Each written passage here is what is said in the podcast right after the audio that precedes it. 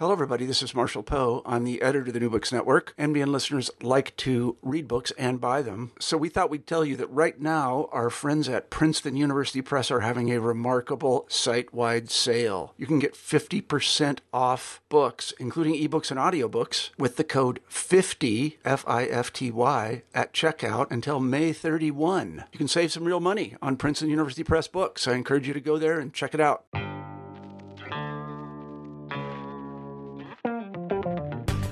Welcome to New Books in Critical Theory, which is a podcast that's part of the New Books Network.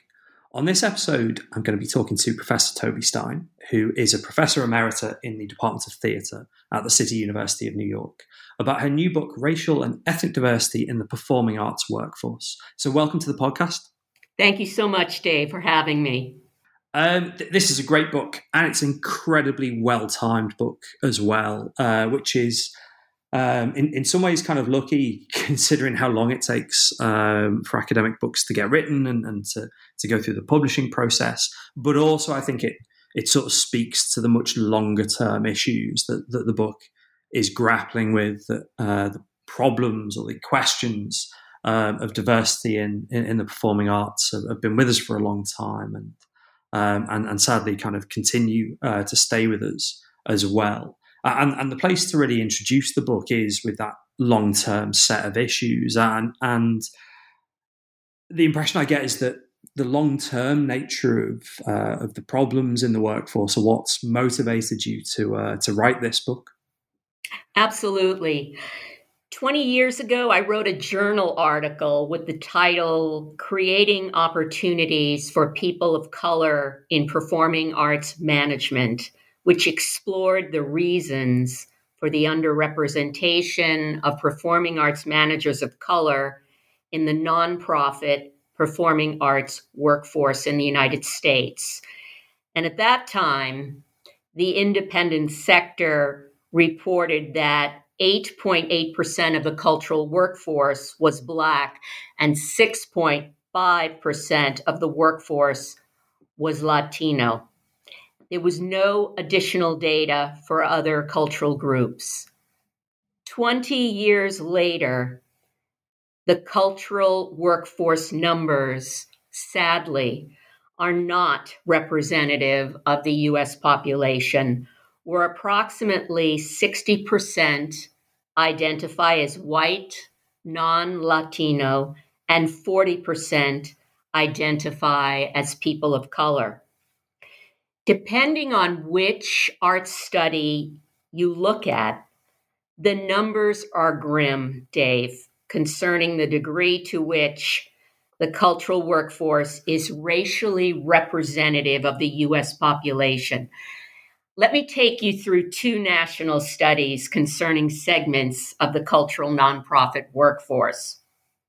So according to the U.S. Census Bureau, of the more than 2 million artists working in the United States during the period 2006 to 10, more than 78% identify as white, non-Latino, nearly 6% identify as Black or African American, non-Latino, more than 8% identify as Latino, and more than 5% identify as Asian. The next study, conducted by Antonio C. Kyler from Florida State University, he studied racial and ethnic diversity among arts managers in the United States and found that 78% of nonprofit arts managers identify as Caucasian or white American, 6% identify as Black or African American, 7% identify as Chicano, Hispanic, or Latino American, and 3% identify as Asian American. So over the past 20 years since I wrote that journal article, so very little has changed within the demographic makeup of the U.S. nonprofit cultural workforce. Furthermore, in a qualitative study that I did on leadership in 2014, I found that the idea of diversity and the social action needed to dismantle social injustice in the performing arts workforce are not aligned. In 2015, I felt compelled to conduct a more in-depth qualitative study with members from a multiplicity of cultural backgrounds who work in the performing arts sector. And I invited 76 individuals to participate in-depth interviews. Each participant was asked to self-identify with regard to their race and/or ethnic heritage. Additional survey questions focused on definitions and discussions around the state of racial and ethnic diversity in U.S. nonprofit performing arts organizations, as well as white privilege and its effect on the recruitment process in historically white performing arts organizations. The book I wrote examines the systemic and institutional barriers, as well as individual biases that continue to perpetuate a predominantly white nonprofit performing arts workforce in the United States. The research explicitly uncovers the sociological as well as the psychological reasons for inequitable workforce policies and practices within the historically white performing arts sector. And it provides examples of the ways in which transformative leaders, sharing a multiplicity of cultural backgrounds, can collectively and collaboratively create and produce a culturally plural, community-centered workforce in the performing arts. I mean, we're going to unpack much of that data, I think, over the course of our discussion. I think particularly in terms of some of the barriers and then also, you know, what might be good examples, even within a quite constrained situation. But I think it's also worth doing a little bit of ground clearing, both about the book and actually about the context in which you wrote it. So one of the things that I'm sure you're keen to highlight is how you worked with collaborators on the book, you know, both, I guess, to kind of reflect their expertise and you know, to add to yours. And I wonder if you could say a little bit about maybe this kind of process of working collaboratively on this book. Absolutely. It was very important to include scholars and practitioners from a multiplicity of racial and ethnic backgrounds so that I had diverse perspectives within the book, and each person brought something really transformative to the book itself. The foreword is written by Antonio C. Kyler, who is an associate professor of arts administration and the coordinator of the MA program at Florida State University, where he teaches doctoral and master's students. Emma Halpern, who wrote The History of Discrimination in the Performing Arts, is a dramaturg and an arts journalist. She served 6 years as the co-artistic director of the New York City Children's Theater and is a regular contributor to American Theater Magazine. Bria Heidelberg teaches arts administration. She's also a consultant and a researcher.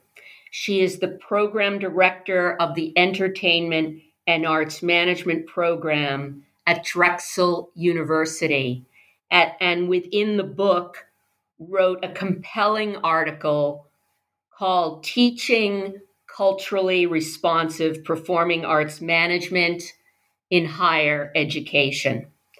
And finally, from the UK, Abid Hussain, who wrote the article, The Public Funder's Impact on Racial and Ethnic Diversity in the Arts, is Director of Diversity at Arts Council England, the National Development Agency for Arts and Culture in England.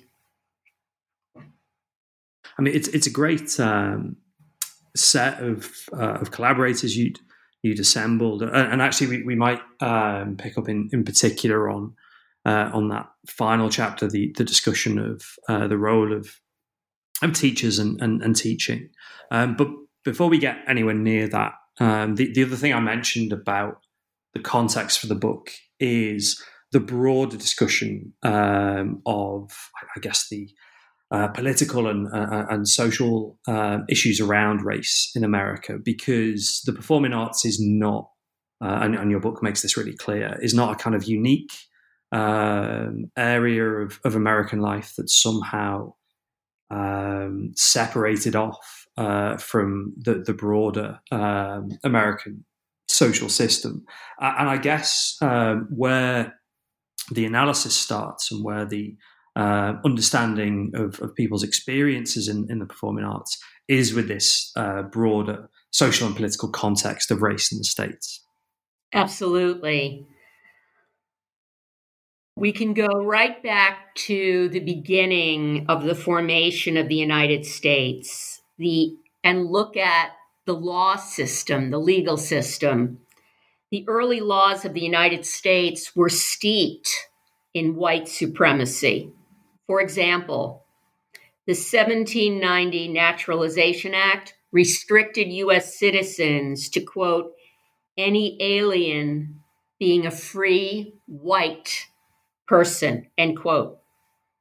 The Indian Appropriation Act of 1871 stated, quote, no Indian nation or tribe within a territory in the United States will be acknowledged or recognized as an independent nation or a tribe or a power with whom the U.S. may contract by treaty, end quote.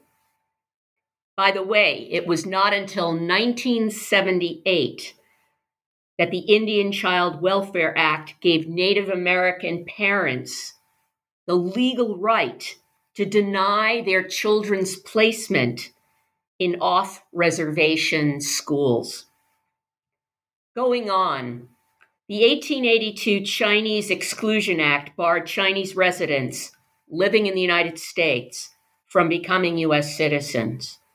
During World War II, the United States forced Japanese residents living here in the United States into internment camps, and 2/3 of those Japanese residents were United States citizens.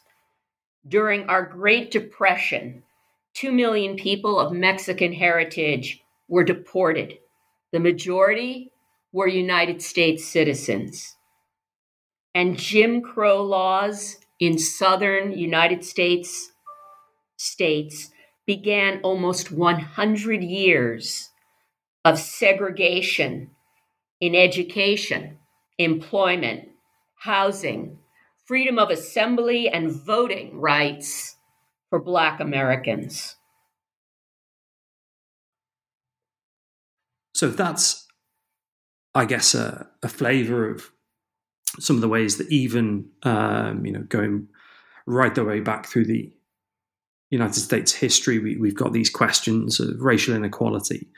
Where does this play out in performing arts? You've mentioned the statistics in terms of the unrepresentativeness of the performing arts workforce, but how do some of these broader social and political contexts play out in the American performing arts system?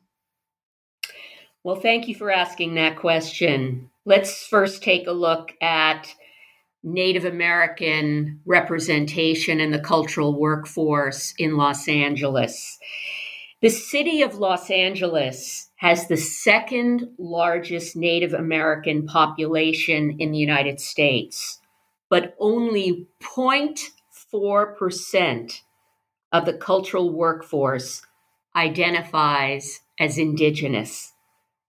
Race-based programming during Black History Month in February shows a lack of respect and regard for Black cultural contributions, which must be recognized throughout the year because Black American history is our history. Also, respondents of color note that they are not part of the homogeneous white networks which are often formed in college or before, and which feed the primarily white performing arts workforce. In addition, people of color often feel stereotyped for certain types of performing arts roles. For example, directors of color often feel as though they are excluded from directing plays by white playwrights. And finally, microaggressions in the workplace are also rampant for people of color, such as being questioned about their academic credentials and workplace achievements. I was really struck by, I suppose we think of it as the kind of the experiential elements of what the book tries to do to kind of show not just how these structural problems that you've outlined give us the workforce imbalances, but also how they're kind of like lived. And I was really struck by a phrase, I think it's in the third chapter, when individuals would talk about being the only one. In an institution. And I wonder if you could sort of talk me through that phrase or maybe unpack it a little as a way of giving a sense of kind of the experiences of some of your interviewees. So primarily white organizations in the performing arts sector may hire a single person of color to give an impression that they value racial diversity. And when hired, the person of color may be made to feel as though he or she is expected to be the representative of his or her entire race, as well as multiple races and ethnicities.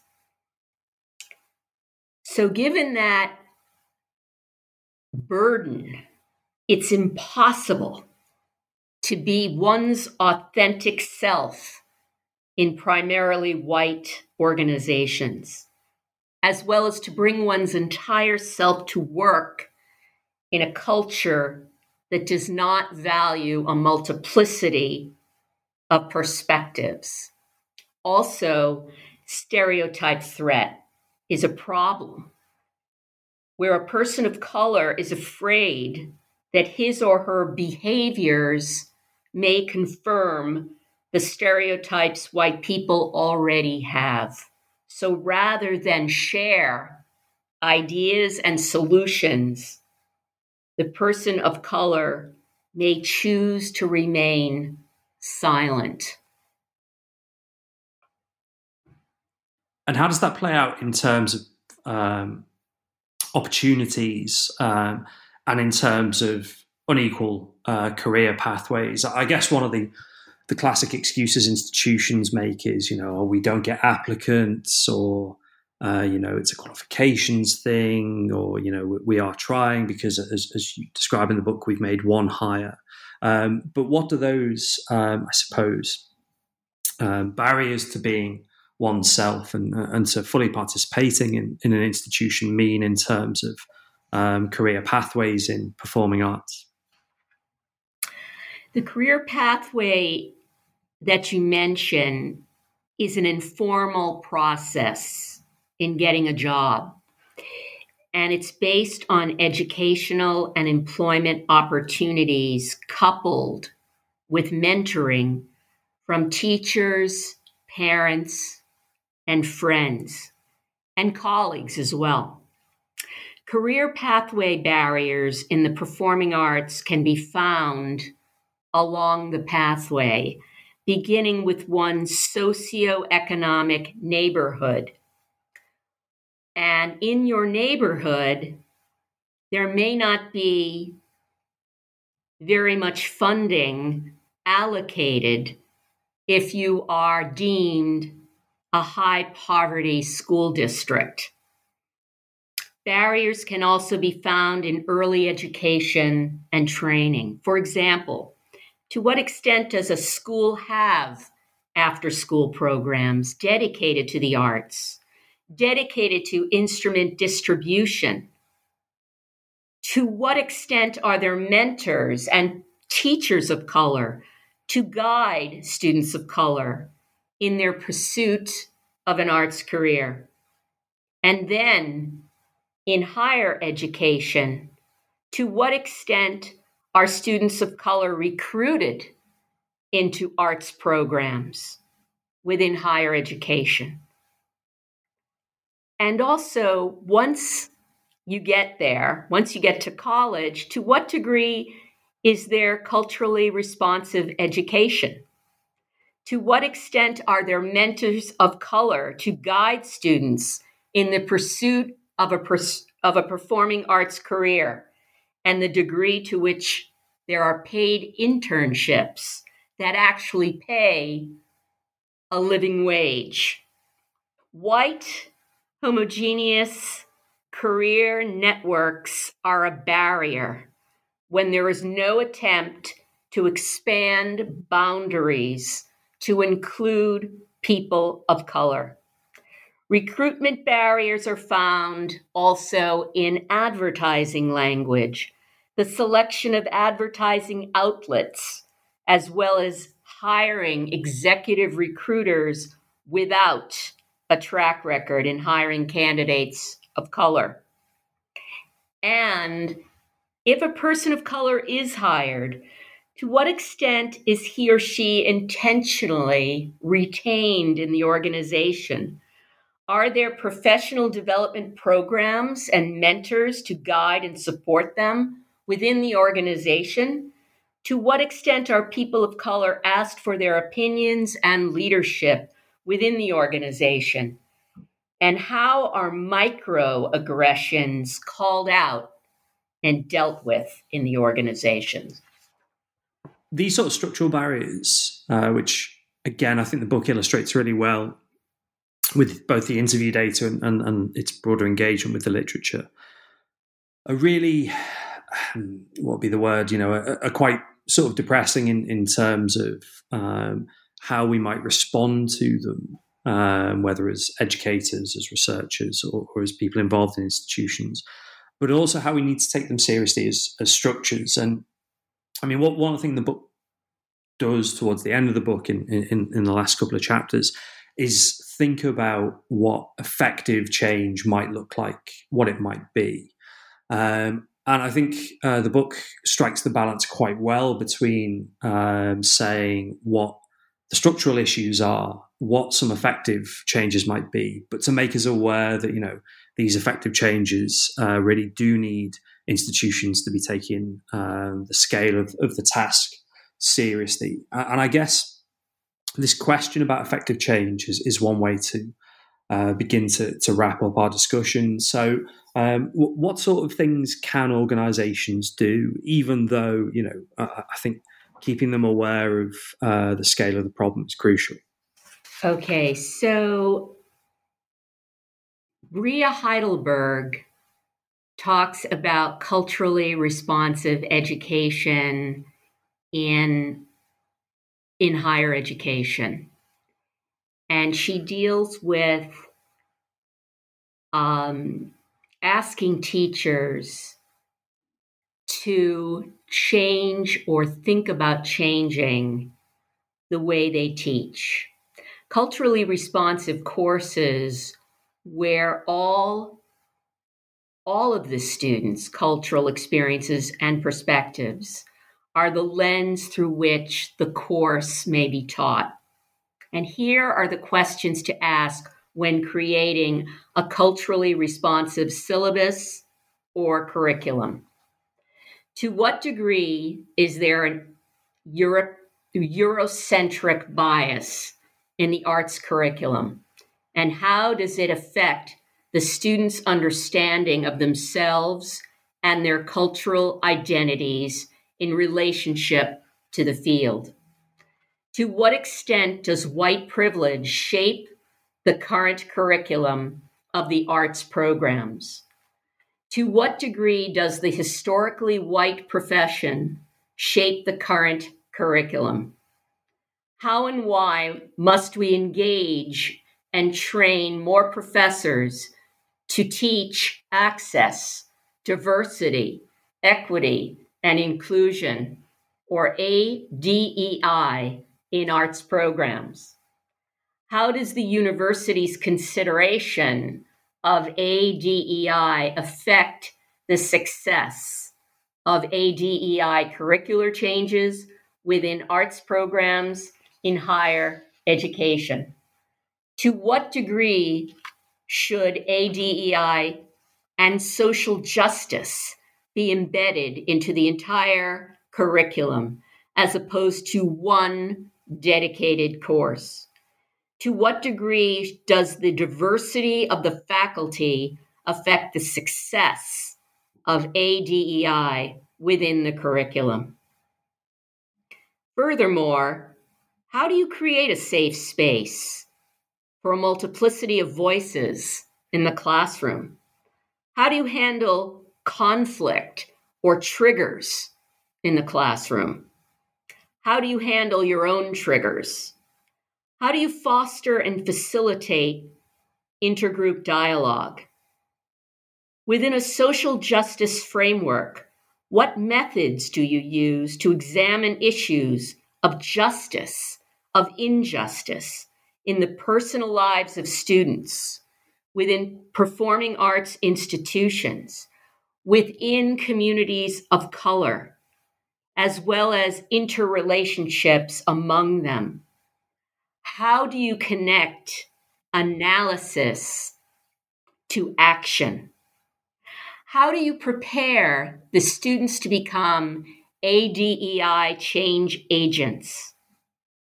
What teaching methods, what exercises do you use to promote a learning community within the classroom? How do you examine bias? How do you incorporate student-centered narratives and their experiences? How do you create affinity groups where people of same backgrounds can get together and discuss their own identities and their own barriers to success? In terms of your own work, this book, I guess, could be seen as a sort of a response to that paper 20 years ago.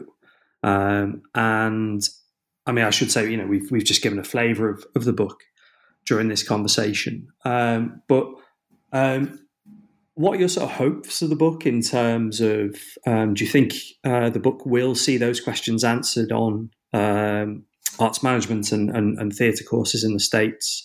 Are you thinking in terms of the need to do further research work, or what would you think would be the next steps after this book? Thank you, Dave. I've already had the pleasure of teaching classes at two universities in the United States since the book has been published, and sharing the ideas of the book and the intention of the book with students from, again, a multiplicity of cultural backgrounds. And the students have asked me questions, And in one case, Bria Heidelberg and I co-taught the class, and it was extraordinary to be engaging on this topic about access, equity, and inclusion within not only the performing arts workforce, but in their everyday lives, and what the students could do personally to begin to engage in social action within the university and the questions they can ask when they intern in primarily white organizations.